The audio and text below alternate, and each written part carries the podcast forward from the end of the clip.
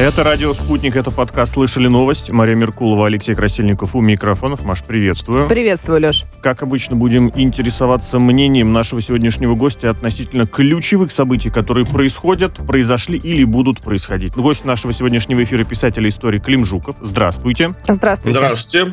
Давайте начнем с политического, с внешнеполитического, наверное, момента. Дело в том, что выяснилось, Россия желает восстановить Советскую империю. Об этом говорит президент Латвии Эгилс Левитс. Мол, как хорошо, что он нам всем сказал, да, об этом сообщил. Да, мы прозрели. Или напомнил. Угу. Мол, вторжение России в Грузию в 2008 году, вот эта ситуация с Украиной, которая длится с 2014, это все попытка вернуться в СССР. Ну, это он прочитал в докладе, он тезисы озвучил в докладе, который был посвящен так или иначе сотрудничеству с НАТО, и к докладу прилагался еще комплекс благодарности американским войскам, которые защищают, пришлите их, пожалуйста, побольше. При этом он высказал, что никакого пути к СССР невозможно, ничего никак не повторится. Вот как это понимать? Это что-то идейное действительно у латвийского президента? Или это вот, ну, стандартная все-таки какая-то пластинка, мол, пришлите нам, пожалуйста, денег побольше, иначе нас страшные русские завоюют, угонят в рабство, а на месте нашей Латвии поставят, не знаю, ларек с шаурмой?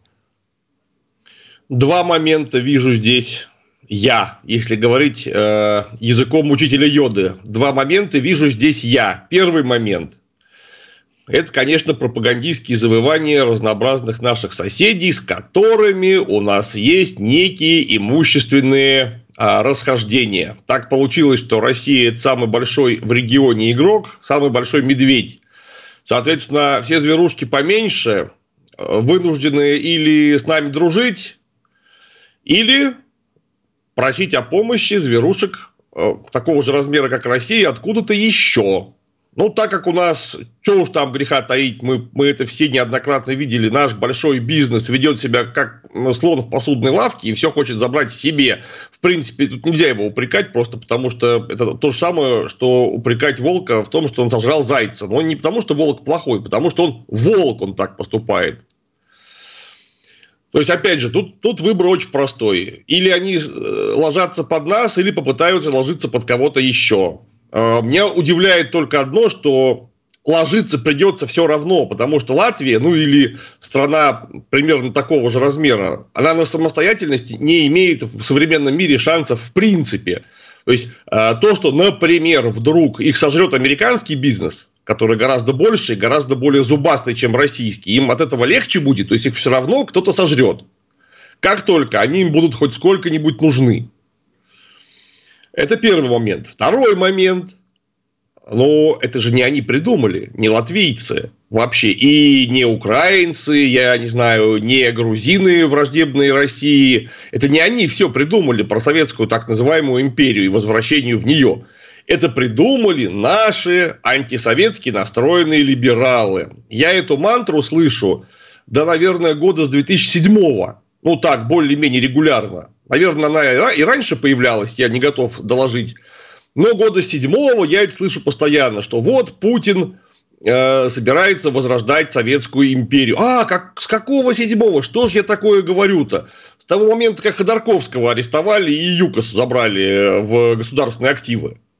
С этого момента точно, уже был 1937 год, вот все, тогда и началось. Точно. То есть, это мы им подсказали такую замечательную аргументацию, такой замечательный модус вивенди, потому что антисоветчик в Латвии и антисоветчик в России – это родные братья.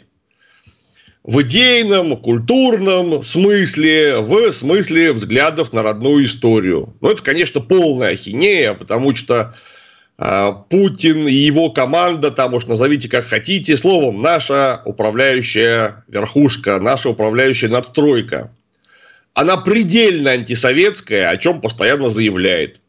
То есть, можно здесь один моментик уточнить? Я прошу прощения. Да. Вот вы очень действительно хорошо раскрыли эту ситуацию с бизнесом, который такой не потому, что он российский, а потому, что он бизнес.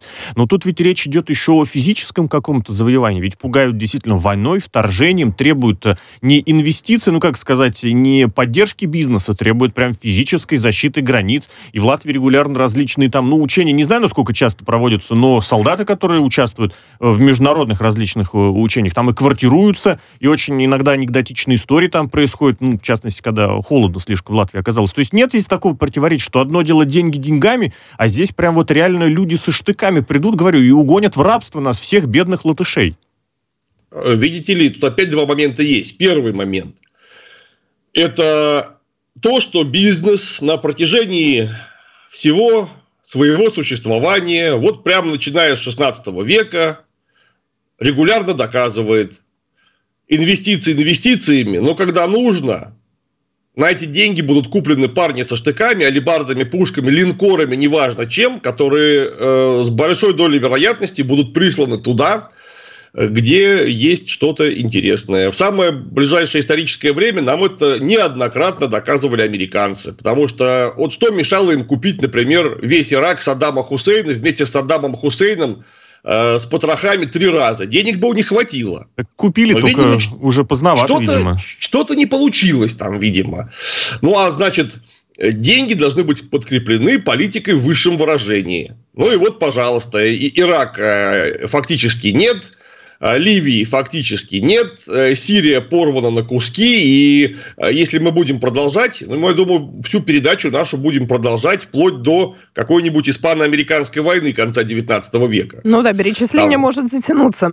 Клим, вот по этому поводу вы сказали чуть ранее, что все руководство Российской Федерации нынешнее, оно сплошь антисоветское, и они не перестают это подтверждать, но тем не менее именно на Западе или вот в странах Балтии, в той же самой Латвии очень часто вот эти стремления к вернуться там в границы Российской империи, иногда это вспоминают в границы Советского Союза, связывают непосредственно с Владимиром Путиным. Как вам кажется, это действительно именно с ним увязка, с ним как личностью, да, или как руководителем, как политиком, или все-таки со страной тем, что Россия, там, не знаю, может быть, просто ее с габаритами? Можно я буквально один маленький момент втисну, потому что вот не дали совсем как буквально пару недель назад Путин говорил про границы НАТО и рассказывал про какой год? Конец 90-х, да. Про советские времена. Даже здесь, получается, вроде как ушел. Формально. Прошу прощения. Это персонификация обычная, потому что человек у нас, как правило, очень плохо разбирается, я имею в виду не у нас в России, а вообще на планете Земля, как правило, очень плохо разбирается в истории, исторических процессах, законах исторического развития и, более того, даже не стремится как-то развиваться в этом направлении. Поэтому у нас восприятие современных исторических процессов ничем не отличаются от какого-нибудь Тита Ливия или Дионисия Галикарнасского, где все, что было, например, в римской истории, было привязано к именам Сервия Тулия, Гая Октавиана, там, Юлия Цезарь и прочее. То есть Юлий Цезарь, а за ним ничего не стоит вообще, как вы понимаете. Просто он так захотел, и вот так получилось. Ну, соответственно, есть Путин. Он на Цезаря, кстати, даже чем-то похож, чисто физиономически. И тоже вот он захотел, получилось. Это очень удобно для обывательского сознания. Есть персонификация и на чисто бытовом, вот простом бытовом логическом понимании, самом примитивном, переносятся реалии своей квартиры на большие страны. Нужно как-то сусить, понятно, и направить, сфокусировать внимание на чем-то. Давайте, может быть, от внешнего перейдем к внутреннему. Да. Дело в том, что задачи и цели государственной политики российской теперь сформулированы в области традиционных ценностей. Российские законотворцы готовят документ об утверждении основ государственной политики по сохранению и укреплению традиционных российских духовно-нравственных ценностей. Учтена при этом, уточняет, стратегия нацбезопасности. Я вот повыписывал вкратце буквально, что среди этих ценностей традиционных. Жизнь, достоинство, права, свобода человека, патриотизм, гражданственность, служение Отечеству, ответственность за судьбу, высокие нравственные идеалы, крепкая семья, созидательный труд, приоритет духовного над материальным, это к разговору о советском прошлом, где все-таки, как это, бытие определяло сознание, гуманизм, милосердие, справедливость, коллективизм, а вот здесь, казалось бы, наоборот, советский немножечко поднимается флажочек такой, взаимопомощь, взаимоуважение, историческая память, преемственность поколений и единство родов России. Ну вот, кстати, и про преемственность поколений вообще некоторые уже вспоминают всевозможные идеологические уставы именно Советского Союза. Глядя на вот этот документ, представленный Минкультом. Как полагаете, вот с чего здесь, за что здесь зацепиться, что вообще по этому вопросу думаете? Потому что тут прям мысли столько много, ниточек, за правда, которые подергать. Да-да-да. Я вот прямо держу сейчас рукой за голову. Это наш Минкульт. То есть это люди, которые очень часто, не все далеко, конечно, но очень часто предельно далеки от второго составляющего слова их названия. То есть это министерство, но вот с культурой там что-то как-то не очень. Потому что вот все, что там написано, господи-то, под этим подпишется любой американский президент. Или любой президент страны Бурундия, или Южная Африка, Южноафриканская республика, но или Австралия, Новая Зеландия. Общечеловеческие ценности, скажет, Клим, правильно? Общечеловеческие, по сути. Кто же скажет, что мы против созидательного труда, а мы за разрушительные, мы за разрушение. Вот сейчас какие-нибудь японцы скажут, мы за разрушение и строго против нормальной семьи. Никакой нормальной семьи быть не должно. И, конечно, не должно быть преемственности поколений исторического. Ну, то есть, это просто вода. Ни о чем. Просто ни о чем. То есть, вот все, что там написано, оно так, как описывает слишком широкое понятие, оно не описывает ничего. Просто потому, что там нет рамочного ограничения. Что такое традиционные, черт возьми, ценности? Когда я слышу про традиционные ценности, мне сразу хочется посмотреть там в корне традиции в какой-нибудь 17 век, в Алексея Михайловича, царя Тишайшего, где, например, за попытку перекрестить из православия полагалось сожжение на костре. Вот это, я понимаю, нормальные, хорошие традиции. Последний раз, кстати говоря, у нас за такую попытку сжигали при Анне Иоанновне еще. Вовсе не при Алексее Михайловиче. Домострой тоже отличная традиция, особенно для крепкой семьи. Да? Знаете, вот у меня жена, например, что-то чувствую, жена что-то как-то много думает. Надо ее избить прежде всего. Потом поэтому в России остальное. До сих пор не принимают закон о домашнем насилии, видимо. Вот, да? Сперва жену требуется избить. Это же традиции, понимаете? Вот это же вот за это нужно бороться, если вы за традиции боретесь. Давайте здесь подчеркнем. Или давайте я определитесь, за какие традиции. У нас давайте традиции здесь скажем, что мы говорим иронично, чтобы потом... на всякий случай. Это даже не ирония, это сарказм. Я правильнее сказать сарказм. Вот так вот. Это именно что сарказм. Потому что у нас все традиции, которые есть, если мы только что упоминали преемственность каких-то там поколений, у нас все традиции советские, потому что у нас ближайшие года, когда Россия что-то из себя представляла на международной арене и уважала сама себя максимальным образом, это все у нас было сделано в Советском Союзе.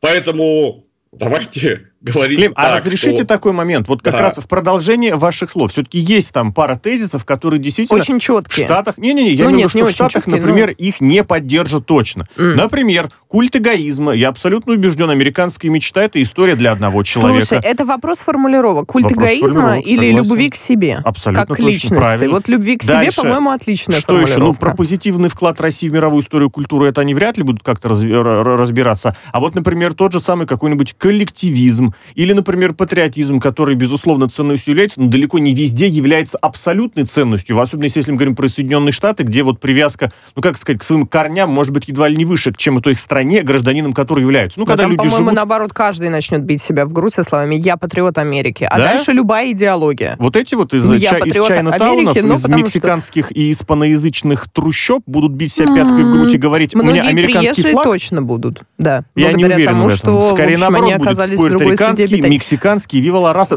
Какая дискуссионная тема, да. Я именно к тому, чтобы подчеркнуть некоторые моменты, все-таки они есть такие, которые отходят от российской специфики узкой. Да, вы понимаете, про коллективизм вам расскажет любой западный человек, который там при делах, да, и вот такого рода декларации принимает на своей территории. Конечно, они за коллективизм. Да, вся Америка за коллективизм, которая опутана волосатыми щупальцами буржуазных ястребов. Потому что зайдите на компанию Coca-Cola утром, вам там такое про коллективизм расскажут, что вам ни на одном вообще советском утреннике не рассказали бы вообще никогда.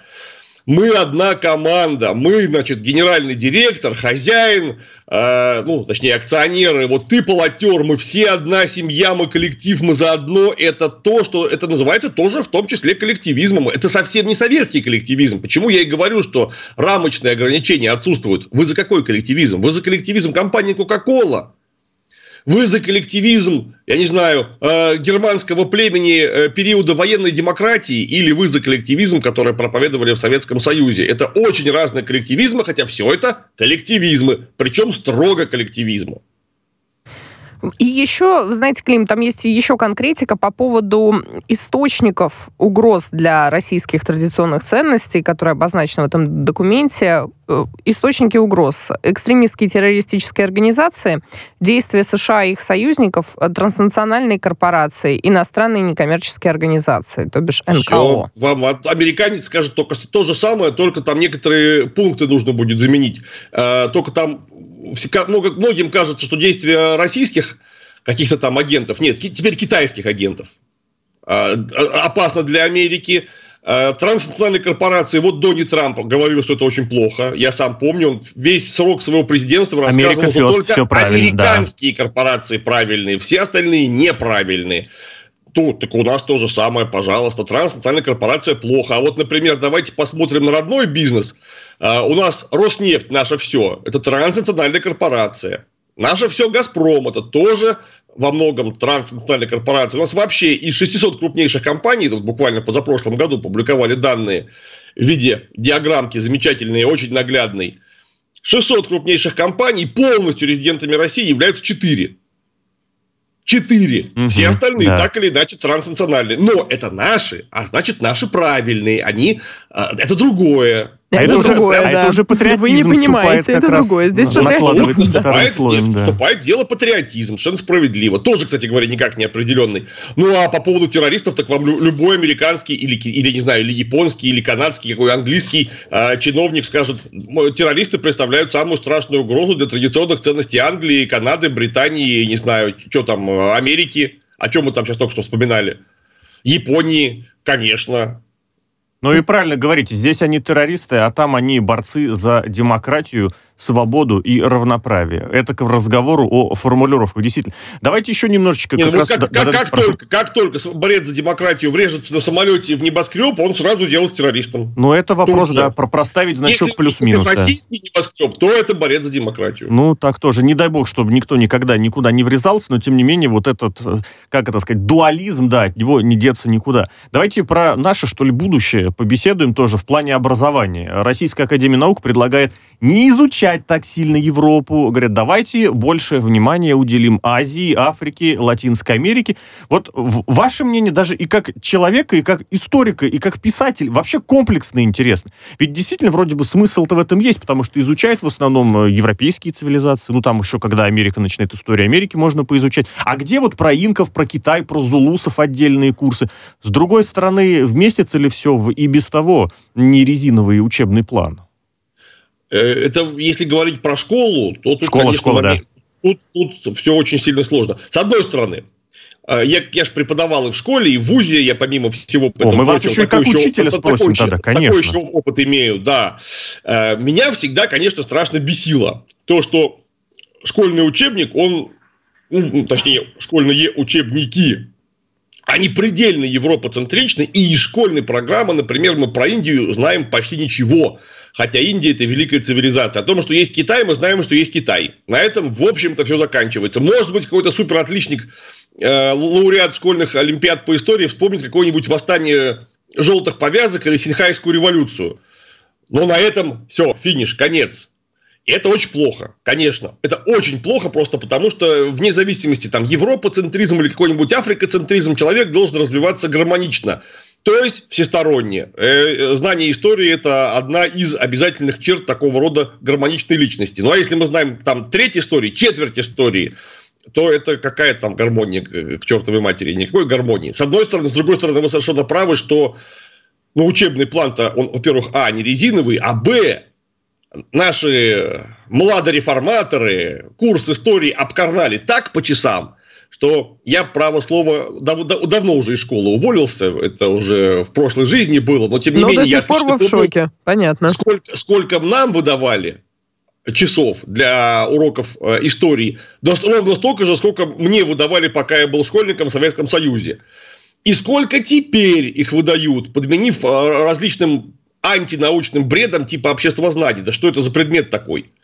Так вот, там какой там европоцентризм? Там историю России вы преподать не успеете. Да. Ну, наверное, родная история, она имеет некий приоритет, как мне кажется, там, и над Европой, и над Африкой, и над Китай-центризмом. Но ведь и его не успевают преподавать. Мы сделали все, чтобы человек в принципе не знал истории и вообще фундаментальных гуманитарных дисциплин. Вы сделали все, теперь давайте расскажите о том, что не должно быть европоцентризма. Давайте будет наукоцентризм для начала, а потом мы будем говорить про Европу или не Европу. Да и, кстати говоря, европоцентризм тоже бывает совсем разным. Мы помню с замечательным писателем-фантастом Александром Зоричем в свободное от работы время, я в свободное от работы время, писали серию книжек для вселенной «Завтра война». Вот там у меня было 4 фантастических тома в серии «Пилот мечты». Так вот, у нас там специально было сделано, что наши международные партнеры, основные теперь, это Испания, Аргентина, Бразилия, Португалия. То есть, вот эти самые старые страны, сердце Европы, которые и являются пионерами исторического развития там, в будущем 27 века. Потому что, когда мы изучаем европоцентричную картину мира, мы же ни хрена не знаем ни про Португалию, ни про Испанию. Ну, да. И потом их производные: Аргентину, Бразилию, там, Перу, Чили и прочее. Даже уже в колониальную эпоху. Мы ничего про это не учим. Мы учим не европоцентричный мир, мы учим британоцентричный мир, точнее, англосаксоноцентричный мир в первую очередь. Но это можно объяснить. И, в общем, европоцентризм – это англосаксоноцентризм, потому что, если вы учите иностранную историю, так вышло, что во второй половине 18-го, 19-м, первой половине 20 века именно эти политические игроки сделали политику всего земного шара. Да, Испания с Францией там немножечко на обочине. Я понимаю, что эта тема богатейшая. Вкратце буквально. Вот подобная подвижечка что-нибудь сместит, как полагаете? Или и вот будет останется ли она вообще вспышкой воплощена? С плеском? Да. Да ничего этого, это просто ничего шум. Это белый шум, ровно как разговор, о котором мы только что вспоминали насчет традиционных ценностей, которые вообще непонятно что описывают. Вы сначала выдайте нормальное количество часов в школу, а потом было бы неплохо, чтобы вы, наконец, сделали единый учебник истории. А сколько туда часов нужно сейчас и про финансовую грамотность, и про IT-грамотность? Тут действительно такое ощущение, что нужно школу начинать, не знаю, лет с 5 и заканчивать ее в 30. В 20. Ну, хотя бы в 20. В завершение. Единый учебник истории. За учебник истории полностью. Абсолютно вас поддерживаю. 18 лет, если не или 16. Я боюсь ошибиться. Но вот именно учебника истории как не было, так и нет. И с начала 2000-х абсолютно точно. Ну, сколько копий может быть сломано об этой истории с единым учебником? Давайте говорите про что угодно, потому что учебники истории сейчас – это внимание, это супер, как вообще учебники, это суперприбыльный бизнес, за который совсем... Хотел от этого уйти, но тем не менее. У меня даже вопрос был записан, что уж нет ли здесь идейки попилить, извините, деньги на новых учебниках, но это, наверное, для какой-нибудь другой Клим программы оставим. Просто это. Потому, что времени не остается, а еще нужно успеть тоже любопытный момент. Он и исторический, и про настоящее очень серьезно касается. Дело в том, что вопрос с захоронением легендарного Рихарда Зорге решается российским внешнеполитическим ведомством. Если вкратце, Зорге в 1944 году был казнен, захоронен в братской могиле, потом японские власти перезахоронили, там была очень трогательная история с его женой, с японской женой. Потом советское посольство, опять же, поставило памятную плиту, наверное, так будет точнее сказать. Были разные периоды и относительно того, что делать с могилой, как за ней ухаживать, как не ухаживать. И вот сейчас очень любопытный момент. Выступает Лавров, министр иностранных дел, говорит, есть вариант переместить останки Зорге на юг Курильской гряды. Вот я никуда не могу не деться, у меня сразу слово обострение отношений с японцами, словосочетание вот само собой вылезает.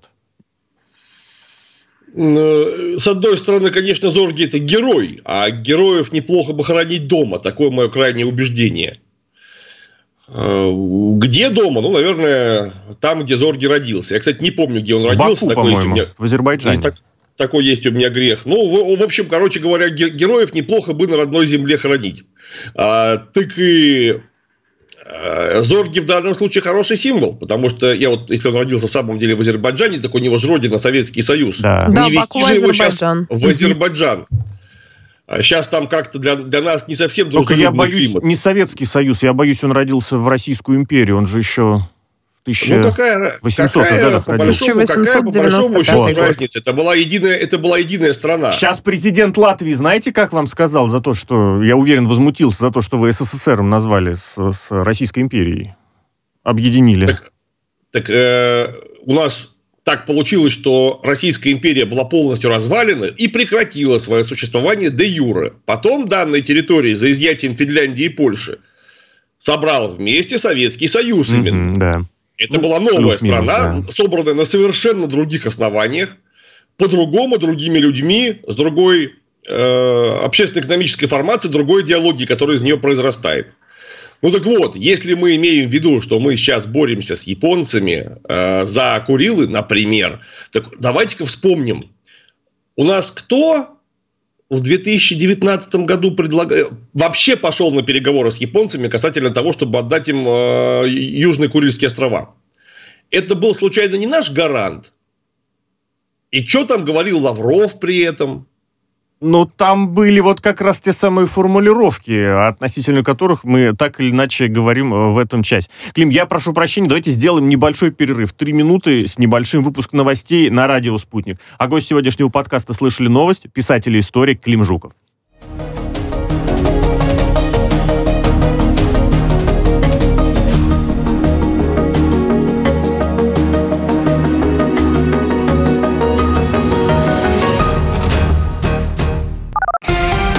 Радио «Спутник». Новости. Здравствуйте. У микрофона Михаил Васильев. Российские власти намерены закупить 60 миллионов экспресс-тестов на коронавирус. Их направят в регионы, уточнила вице-премьер Татьяна Голикова. Кроме того, по ее словам, также предполагается нарастить объемы секвентирования возбудителей COVID-19. В ходе совещания с российским лидером Голикова подчеркнула, что нагрузка на медицину в стране будет только возрастать. На данный момент в России развернуто более 168 тысяч больничных коек для пациентов с коронавирусом. Из-за этого количества занято примерно 65%, уточнила Голикова. Французские эксперты пока не советуют вводить вторую бустерную дозу вакцины от коронавируса. Объясняя свое решение, они указали на появление варианта омикрон, против которого нынешние препараты практически неэффективны. В то же время медики отметили, что речь идет о предварительной позиции, которая может измениться в зависимости от появления новых научных данных. В конце декабря министр здравоохранения Франции Оливье Веран не исключал введение 4-й дозы вакцины от COVID-19. Он утверждал, что Париж обсуждает эту меру с коллегами из Европы и Израиля. Встреча советников лидеров Нормандской четверки продолжается уже более 3 часов. Дипломаты проводят переговоры в Париже, в Елисейском дворце, уточняет корреспондент РИА Новости. Россию на консультациях представляет замглавы администрации президента Дмитрий Козак. Ожидается, что по итогам беседы он ответит на вопросы журналистов. Добавлю, что последний раз советники нормандского формата встречались в сентябре прошлого года по видеосвязи. Тогда беседа закончилась безрезультатно. Борис Джонсон вновь подтвердил, что не собирается уходить с поста премьера Британии. Ранее оппозиция потребовала его отставки на фоне скандала вокруг вечеринок на Даунинг-стрит во время локдауна. Выступая сегодня в парламенте, глава Кабмина указал, что лейбористы всегда были за введение самых жестких мер по COVID-19, тогда как он действовал по экономическому развитию успешной кампании вакцинации. Ранее Джонсон приветствовал расследование полиции пьянок, которые проводились в правительственной резиденции во время общенационального локдауна. Политик даже пообещал опубликовать всю полную версию отчета о расследовании.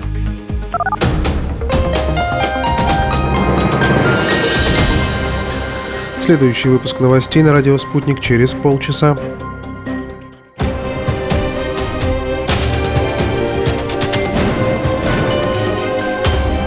Радио «Спутник». Говорим то, о чем другие молчат. Вчера по телеку видел. Мне тут по телефону сказали. В соцсетях только обсуждают, что... И так десятки раз каждый день. В эфире «Радио «Спутник». Всегда правильный ответ на вопрос. Слышали новость?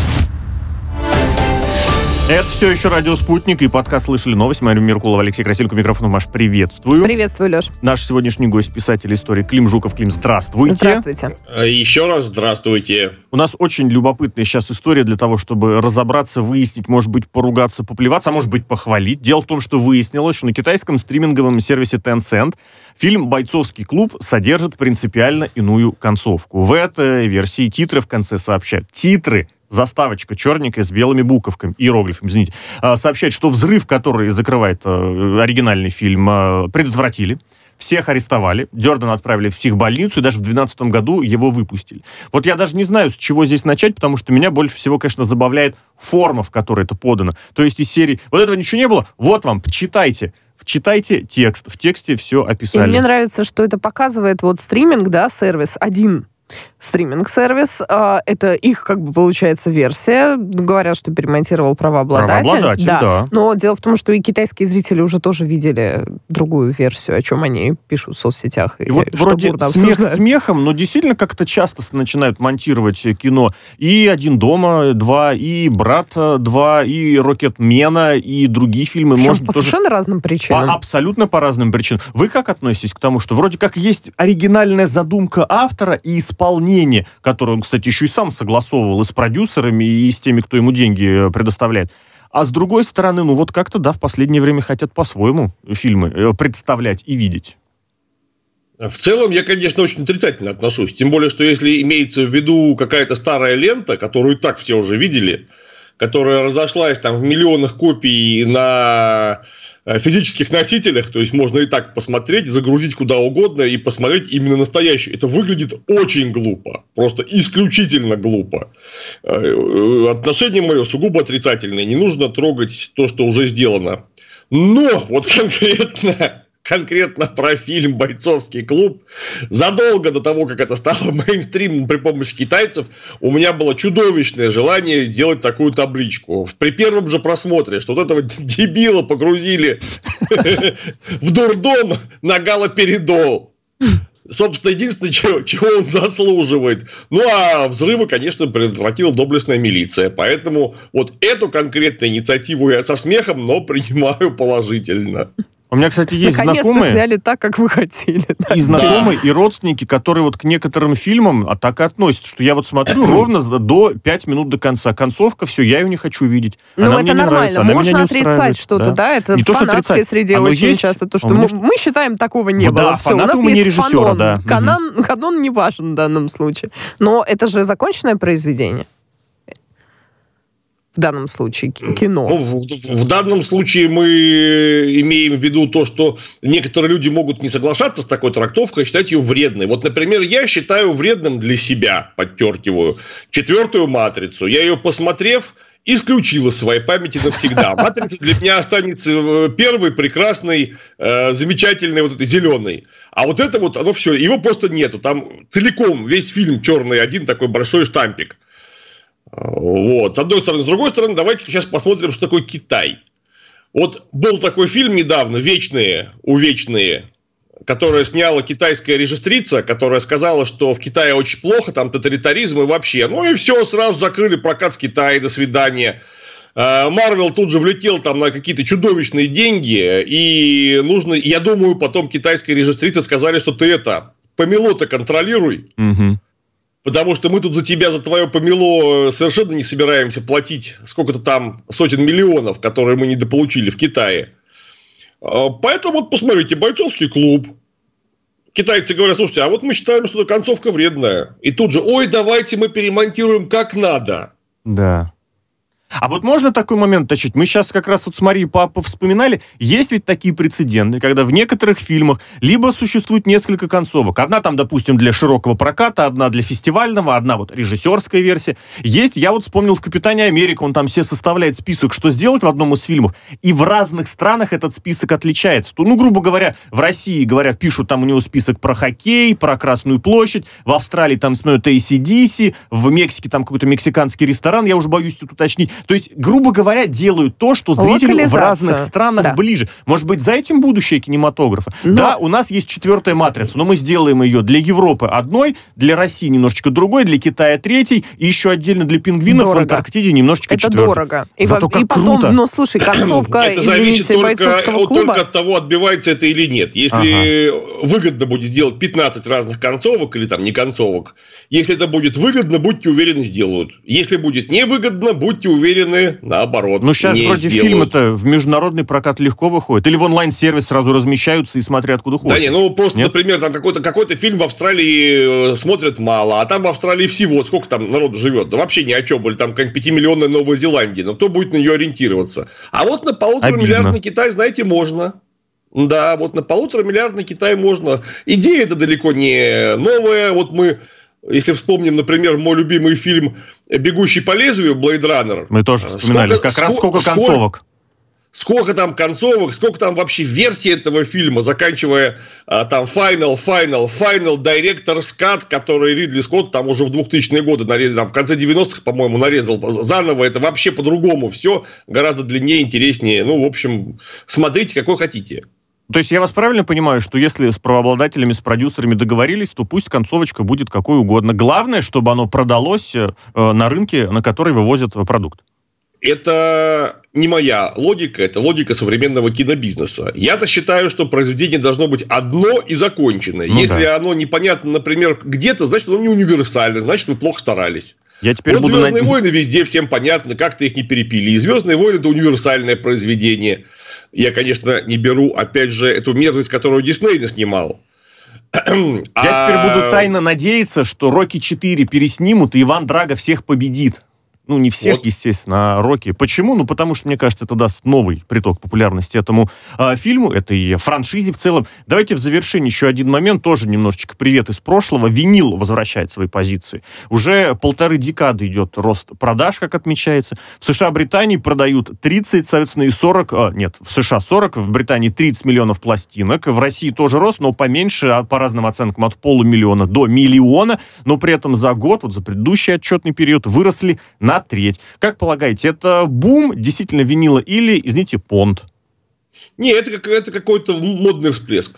Я еще могу... А 15 лет длится? Немного для моды? Я могу как-то... у нас так получилось, что у нас сейчас вошли в возраст люди, в возраст максимальной платежеспособности, для которых винил – это их детство. Вот если бы у меня, например, площади квартиры позволяли, я бы тоже себе поставил виниловый проигрыватель и периодически его слушал. Потому что винил – это мое детство. Вот в возраст у нас вошли люди, там где-то от 30 до 45 лет, которые слушали в детстве много виниловых пластинок. Это им прикольно. Вот когда они из возраста выйдут, и в возраст войдут их дети, я вас уверяю, про винил все забудут. Потому что это тупо, неудобно, громоздко и занимает много места. Винил останется для каких-то любителей куртуазного маньеризма исторического. Да. Это с одной стороны. С другой стороны, я еще могу предположить какой-то материальный фактор в том, что там на Западе очень паршивый интернет местами. То есть у нас интернет гораздо лучше, чем у них. А значит, пользоваться какими-то этими стриминговыми музыкальными сервисами просто не всегда удобно. Кстати, они там еще и чудовищно дорогие, эти самые сервисы. А винил ты один раз купил, и пошел тут правообладатель нафиг. Слушаю, когда хочу, где хочу и как хочу. Потому что я уже один раз заплатил. В этом есть свое удобство данного аналогового продукта. А у нас что? У нас интернет дешевый, интернет везде, с хорошей скоростью и вообще один из лучших в мире, я считаю. Поэтому у нас... и продажи винила отстают. Хотя, все-таки, мне кажется, это не самое главное. Главное, это модный бум, связанный с подрастанием людей, для которых винил – это хорошая ностальгия такая. Ну так правильно воспринимаешь, что через 10 лет все будут покупать кассеты? Вот эти вот, компактные. Ну вот для моего поколения как раз-таки кассеты, это и VHS, это вот ностальгия по детству, но винил это у моего папы. И их еще носить удобнее, чтобы послушать, потому что проигрыватель-то я вряд ли с собой понесу в метро, а вот кассетник запросто. И носили ведь... Ну, я не знаю, пластинки... делать такие прогнозы. Я максимум, что помню, патефон выносили во двор, чтобы послушать. Нет, дедушки, бабушки рассказывали. Я имею в виду, кассетники носили с собой в метро. На плече. Да. Бумбоксы. Вот, носили, я сам носил. Ничего. Ну, проигрыватель для пластинок тут уже сложнее. Сложнее гораздо. Ну, я говорю, что это... Какие только фокусы мода с людьми не выделывает. Вот, например, вы предположили, что сейчас раз, и ВХС снова будет модно. И если будет модно, и можно будет продать, так сейчас тут же расчехлят новые хорошие винтажные видеомагнитофоны, какие-нибудь там Technics, VM-12, совершенно новой электронной начинкой, и можно будет снова играть в ВХС. Я в прошлом... У них там вот это вот зерно по экрану пойдет, с полосками. Будет слегка поджевывать пленочку местами, звук дерьмовый, в общем, то, что надо. Я в прошлом году так удивительно в рестлинге, в своем любимом, то, чем интересуюсь помимо работы, обнаружил, выпустили шоу современное, новое, выпустили на кассетах, на VHS, раскупили в секунду. Да, там тираж был не особо большой, но это было очень любопытным моментом. Клим, спасибо вам огромное за такую любопытную беседу. Спасибо. Писатель-историк Клим Жуков, гость сегодняшнего подкаста «Слышали новость» на радио «Спутник». В студии микрофонов Мария Меркулова, Алексей Красильников. Маш, благодарю. Благодарю.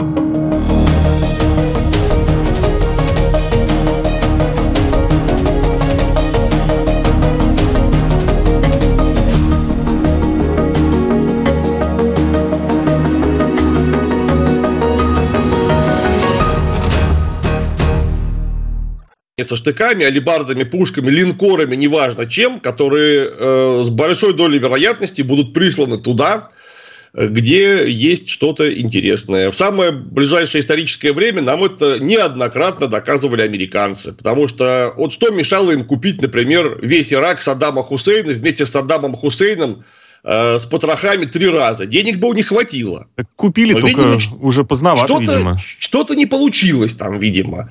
Ну, а значит... Деньги должны быть подкреплены политикой в высшем выражении. Ну и вот, пожалуйста, Ирака фактически нет, Ливии фактически нет, Сирия порвана на куски. И если мы будем продолжать, ну, я думаю, всю передачу нашу будем продолжать вплоть до какой-нибудь испано-американской войны конца 19 века. Ну да, перечисление может затянуться. Клим, вот по этому поводу вы сказали чуть ранее, что все руководство Российской Федерации нынешнее, оно сплошь антисоветское, и они не перестают это подтверждать, но тем не менее именно на Западе или вот в странах Балтии, в той же самой Латвии очень часто вот эти стремления к вернуться там в границы Российской империи, иногда это вспоминают, в границы Советского Союза, связывают непосредственно с Владимиром Путиным. Как вам кажется, это действительно именно с ним увязка, с ним как личностью, да, или как руководителем, как политиком, или все-таки со страной, тем, что Россия, там, не знаю, может быть, просто ее с габаритами? Можно я буквально один маленький момент втисну, потому что вот не дали совсем, как буквально пару недель назад, Путин говорил про границы НАТО и рассказывал про какой год? Конец 90-х, да. Про советские времена. Даже здесь, получается, вроде как ушел. Формально. Прошу прощения. Это персонификация обычная, потому что человек у нас, как правило, очень плохо разбирается, я имею в виду не у нас в России, а вообще на планете Земля, как правило, очень плохо разбирается в истории, исторических процессах, законах исторического развития, и более того, даже не стремится как-то развиваться в этом направлении. Поэтому у нас восприятие современных исторических процессов ничем не отличаются от какого-нибудь Тита Ливия или Дионисия Галикарнасского, где все, что было, например, в римской истории, было привязано к именам Сервия Тулия, Гая Октавиана, там, Юлия Цезарь и прочее. То есть Юлий Цезарь, а за ним ничего не стоит вообще, как вы понимаете. Просто он так захотел, и вот так получилось. Ну, соответственно, есть Путин. Он на Цезаря, кстати, даже чем-то похож, чисто физиономически. И тоже вот он захотел, получилось. Это очень удобно для обывательского сознания. Есть персонификация, и на чисто бытовом, вот простом бытовом логическом понимании, самом примитивном, переносятся реалии своей квартиры на большие страны. Нужно по-моему, как-то так. Сусить, понятно, и направить, сфокусировать внимание на чем-то. Давайте, может быть, от внешнего перейдем к внутреннему. Да. Дело в том, что задачи и цели государственной политики российской теперь сформулированы в области традиционных ценностей. Российские законотворцы готовят документ об утверждении основ государственной политики по сохранению и креплению традиционных российских духовно-нравственных ценностей. Учтена при этом, уточняет, стратегия нацбезопасности. Я вот повыписывал вкратце буквально, что среди этих ценностей традиционных. Жизнь, достоинство, права, свобода человека, патриотизм, гражданственность, служение Отечеству, ответственность за судьбу, высокие нравственные идеалы, крепкая семья, созидательный труд, приоритет духовного над материальным, это к разговору о советском прошлом, где все-таки, как это, бытие определяло сознание, гуманизм, милосердие, справедливость, коллективизм, а вот здесь, казалось бы, наоборот, советский немножечко поднимается флажочек такой, взаимопомощь, взаимоуважение, историческая память, преемственность поколений и единство родов России. Ну вот, кстати, и про преемственность поколений вообще некоторые уже вспоминают всевозможные идеологические уставы именно Советского Союза, глядя на вот этот документ, представленный Минкультом. Как полагаете, вот с чего здесь, за что здесь зацепиться, что вообще по этому вопросу думаете? Потому что тут прям мысли столько много, ниточек, за правда, которые подергать. Да-да-да. Я вот прямо держу сейчас рукой за голову. Это наш Минкульт. То есть это люди, которые очень часто, не все далеко, конечно, но очень часто предельно далеки от второго составляющего слова их названия. То есть, это министерство, но вот с культурой там что-то как-то не очень. Потому что вот все, что там написано, господи, да под этим подпишется любой американский президент. Или любой президент страны Бурундия, или Южная Африка, Южноафриканская республика, но или Австралия, Новая Зеландия. Общечеловеческие ценности, Клим, правильно? Общечеловеческие, по сути. Кто скажет, что мы против созидательного труда, а мы за разрушительные, мы за разрушение. Вот сейчас какие-нибудь японцы скажут, мы за разрушение и строго против нормальной семьи. Никакой нормальной семьи быть не должно. И, конечно, не должно быть преемственности поколений исторического. Ну, то есть, это просто вода. Ни о чем. Просто ни о чем. То есть, вот все, что там написано, оно так, как описывает слишком широкое понятие, оно не описывает ничего. Просто потому, что там нет рамочного ограничения. Что такое традиционные, черт возьми, ценности? Когда я слышу про традиционные ценности, мне сразу хочется посмотреть там в корне традиции в какой-нибудь 17 век, в Алексея Михайловича, царя Тишайшего, где, например, за попытку перекрестить из православия полагалось сожжение на костре. Вот это, я понимаю, нормальные, хорошие традиции. Последний раз, кстати говоря, у нас за такую попытку сжигали при Анне Иоанновне еще. Вовсе не при Алексее Михайловиче. Домострой тоже отличная традиция, особенно для крепкой семьи. Да? Знаете, вот у меня жена, например, что-то чувствую, жена что-то как-то много думает. Надо ее избить прежде всего. Потом поэтому в России до сих пор не принимают закон о домашнем насилии, видимо, вот, да? Сперва жену требуется избить. Это же традиции, понимаете? Вот это же вот за это нужно бороться, если вы за традиции боретесь. Давайте здесь подчеркнем. Или давайте вы определитесь, за какие традиции. У нас давайте здесь скажем, что мы говорим иронично, чтобы потом... Да, или да, сарказм. Мы сейчас, на всякий случай... Это даже не ирония, это сарказм. Я правильнее сказать сарказм, вот так вот. Это именно что сарказм. Потому что у нас все традиции, которые есть, если мы только что упоминали преемственность каких-то там поколений. У нас все традиции советские, потому что у нас ближайшие года, когда Россия что-то из себя представляла на международной арене и уважала сама себя максимальным образом, это все у нас было сделано в Советском Союзе. Поэтому давайте говорить Клим, так, разрешите что... такой момент? Вот как раз в продолжение ваших слов. Все-таки есть там пара тезисов, которые действительно... Очень четкие. В Штатах... Я думаю, что в Штатах, четкие, например, их не поддержат точно. Например, культ эгоизма. Я абсолютно убежден, американская мечта — это история для одного человека. Слушай, это вопрос формулировок. Культ эгоизма или согласен. Любви к себе? Абсолютно как точно, личности. Правильно. Вот любви к дальше, себе, по-моему, отличная что формулировка. Что еще? Ну, про позитивный вклад России в мировую историю культуры это они вряд ли будут как-то разбираться. А вот, например, тот же самый какой-нибудь коллективизм, или, например, патриотизм, который, безусловно, ценностью является, но далеко не везде является абсолютной ценностью, особенно если мы говорим про Соединенные Штаты, где вот привязка, к своим корням, может быть, едва ли не выше, чем и той их стране, гражданином которой являются. Ну, когда там, люди по-моему, наоборот, каждый начнет бить себя в грудь со словами «я патриот Америки», а дальше любая идеология. Вот эти вот из Чайнатаунов, из мексиканских и испаноязычных трущоб будут бить себя пяткой в грудь и говорить «у меня американский флаг». Многие приезжие точно будут, да. Я не уверен в этом. Скорее, наоборот, будет мексиканский, вива ла раса. Ну, вот, какая дискуссионная тема, да. Я именно к тому, чтобы подчеркнуть некоторые моменты, все-таки они есть такие, которые отходят от российской специфики узкой. Да, понимаете, про коллективизм вам расскажет любой западный человек, который там при делах, да, и вот такого рода декларации принимает на своей территории. Конечно, они за коллективизм. Да, вся Америка за коллективизм, которая, вот вся Америка, которая опутана волосатыми щупальцами буржуазных ястребов. Потому что зайдите на компанию Coca-Cola утром, вам там такое про коллективизм расскажут, что вам ни на одном вообще советском утреннике не рассказали бы вообще никогда. Мы одна команда, мы, значит, генеральный директор, хозяин, точнее, акционеры, вот ты полотер, мы все одна семья, мы коллектив, мы заодно. Это то, что это называется тоже в том числе коллективизмом. Это совсем не советский коллективизм. Почему я и говорю, что рамочные ограничения отсутствуют? Вы за какой коллективизм? Вы за коллективизм компании Coca-Cola. Вы за коллективизм, я не знаю, германского племени периода военной демократии, или вы за коллективизм, который проповедовали в Советском Союзе? Это очень разные коллективизмы, хотя все это коллективизмы, причем строго коллективизмы. И еще, вы знаете, Клим, там есть еще конкретика по поводу источников угроз для российских традиционных ценностей, которые обозначены в этом документе. Источники угроз. Экстремистские террористические организации, действия США и их союзников, транснациональные корпорации, иностранные некоммерческие организации, то бишь НКО. Все. Вам американец скажет только то же самое, только там некоторые пункты нужно будет заменить.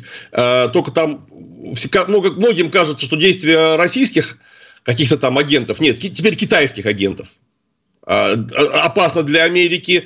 Транснациональные корпорации, вот Донни Трамп говорил, что это очень плохо. Я сам помню, он весь срок своего президентства рассказывал, что только американские корпорации правильные, все остальные неправильные.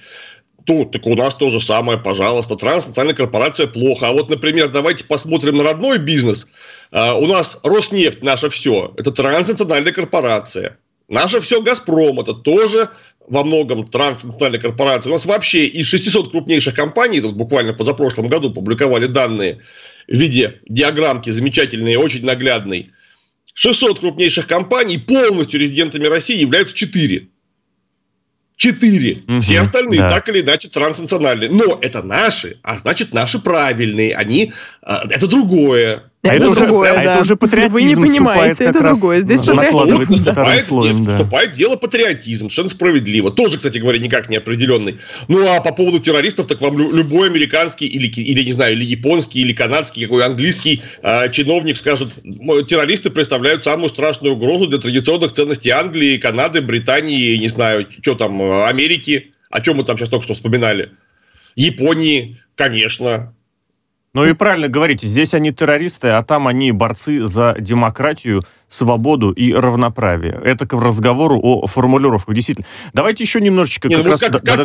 Как только борец за демократию врежется на самолете в небоскреб, он сразу делает террористом. Но это вопрос, да, про проставить значок плюс-минус. Если российский небоскреб, то это борец за демократию. Ну, так тоже. Не дай бог, чтобы никто никогда никуда не врезался, но, тем не менее, вот этот, дуализм, да, от него не деться никуда. Давайте про наше, что ли, будущее побеседуем тоже в плане образования. Российская академия наук предлагает не изучать так сильно Европу. Говорят, давайте больше внимания уделим Азии, Африке, Латинской Америке. Вот ваше мнение даже и как человека, и как историка, и как писатель вообще комплексно интересно. Ведь действительно вроде бы смысл-то в этом есть, потому что изучают в основном европейские цивилизации. Ну там еще когда Америка начинает, историю Америки можно поизучать. А где вот про инков, про Китай, про зулусов отдельные курсы? С другой стороны, вместится ли все в и без того не резиновый учебный план? Это если говорить про школу, то тут, тут все очень сильно сложно. С одной стороны, я же преподавал и в школе, и в вузе, я помимо всего... мы вас еще и как учителя спросим тогда, конечно. Такой еще опыт имею, да. Меня всегда, конечно, страшно бесило то, что школьный учебник, школьные учебники, они предельно европоцентричны, и из школьной программы, например, мы про Индию знаем почти ничего. Хотя Индия – это великая цивилизация. О том, что есть Китай, мы знаем, что есть Китай. На этом, в общем-то, все заканчивается. Может быть, какой-то суперотличник, лауреат школьных олимпиад по истории вспомнит какое-нибудь восстание желтых повязок или Синхайскую революцию. Но на этом все, финиш, конец. И это очень плохо, конечно. Это очень плохо просто потому, что вне зависимости, там, европоцентризм или какой-нибудь африкоцентризм, человек должен развиваться гармонично. То есть всесторонне. Знание истории – это одна из обязательных черт такого рода гармоничной личности. Ну, а если мы знаем там треть истории, четверть истории, то это какая там гармония к чертовой матери? Никакой гармонии. С одной стороны. С другой стороны, мы совершенно правы, что ну, учебный план-то, он, во-первых, не резиновый, а б, наши младореформаторы курс истории обкарнали так по часам, что я, право слово, давно уже из школы уволился, это уже в прошлой жизни было, но тем не менее... я до сих пор вы в шоке, понятно.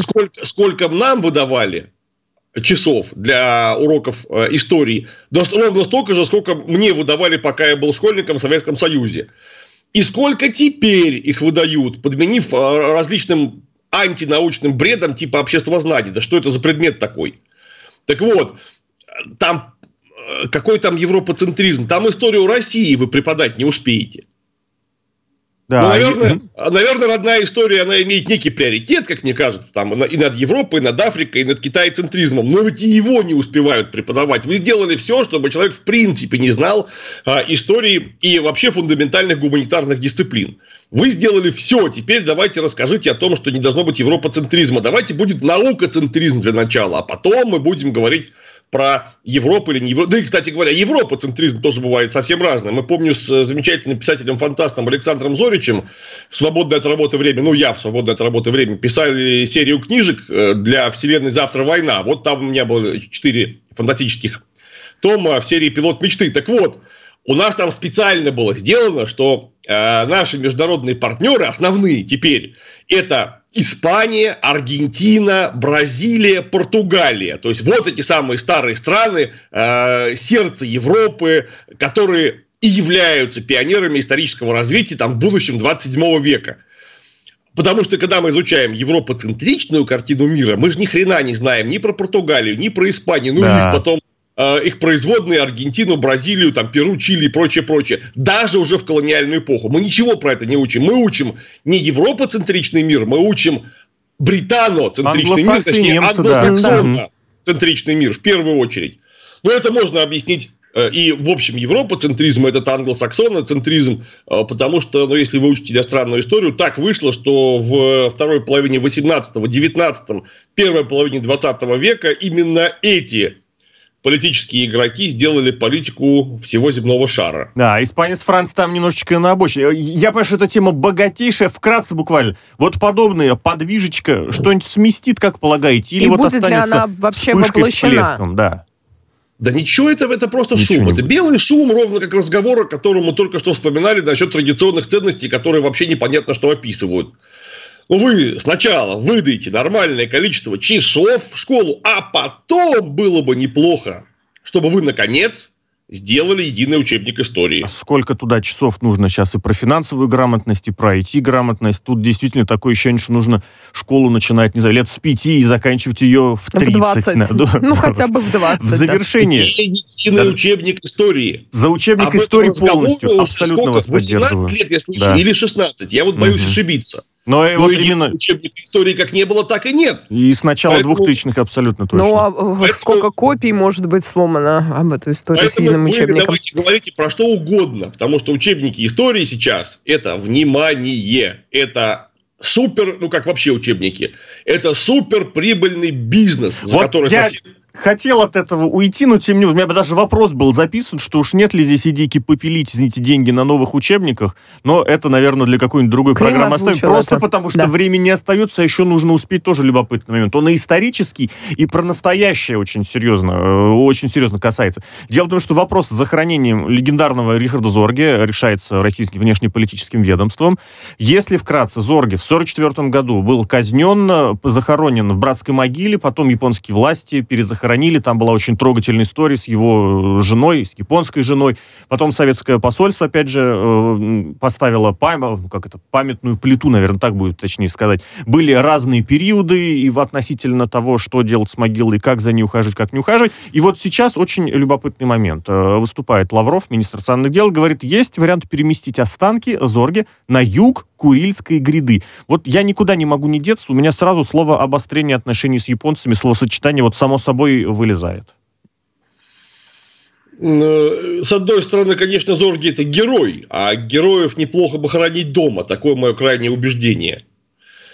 Где дома? Ну, наверное, там, где Зорге родился. Я, кстати, не помню, где он родился. В Баку, по-моему, в Азербайджане. Такой есть у меня грех. Ну, в общем, короче говоря, героев неплохо бы на родной земле хоронить. Так и Зорге в данном случае хороший символ, потому что я вот, если он родился в самом деле в Азербайджане, так у него же родина Советский Союз. Да, да, Баку, Азербайджан. В Азербайджан. Сейчас там как-то для нас не совсем дружелюбный климат. Только я боюсь, не Советский Союз, я боюсь, он родился в Российскую империю, он же еще... 1800-х годах родился. Какая, по большому счету, разница? Это была единая страна. Сейчас президент Латвии, знаете, как вам сказал за то, что, я уверен, возмутился за то, что вы СССРом назвали с Российской империей? Объединили. Так, у нас так получилось, что Российская империя была полностью развалена и прекратила свое существование де юре. Потом данные территории, за изъятием Финляндии и Польши, собрал вместе Советский Союз именно. Да.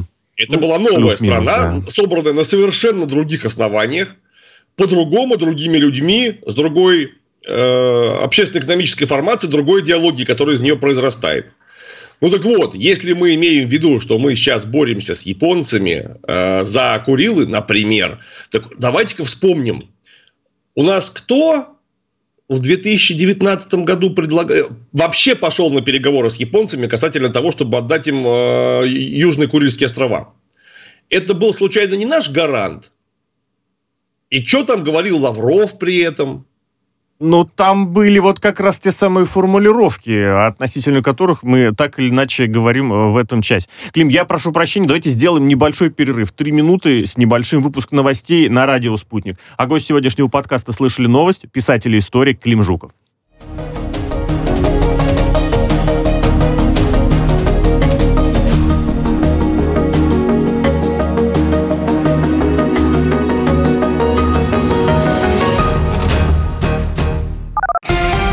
Радио «Спутник».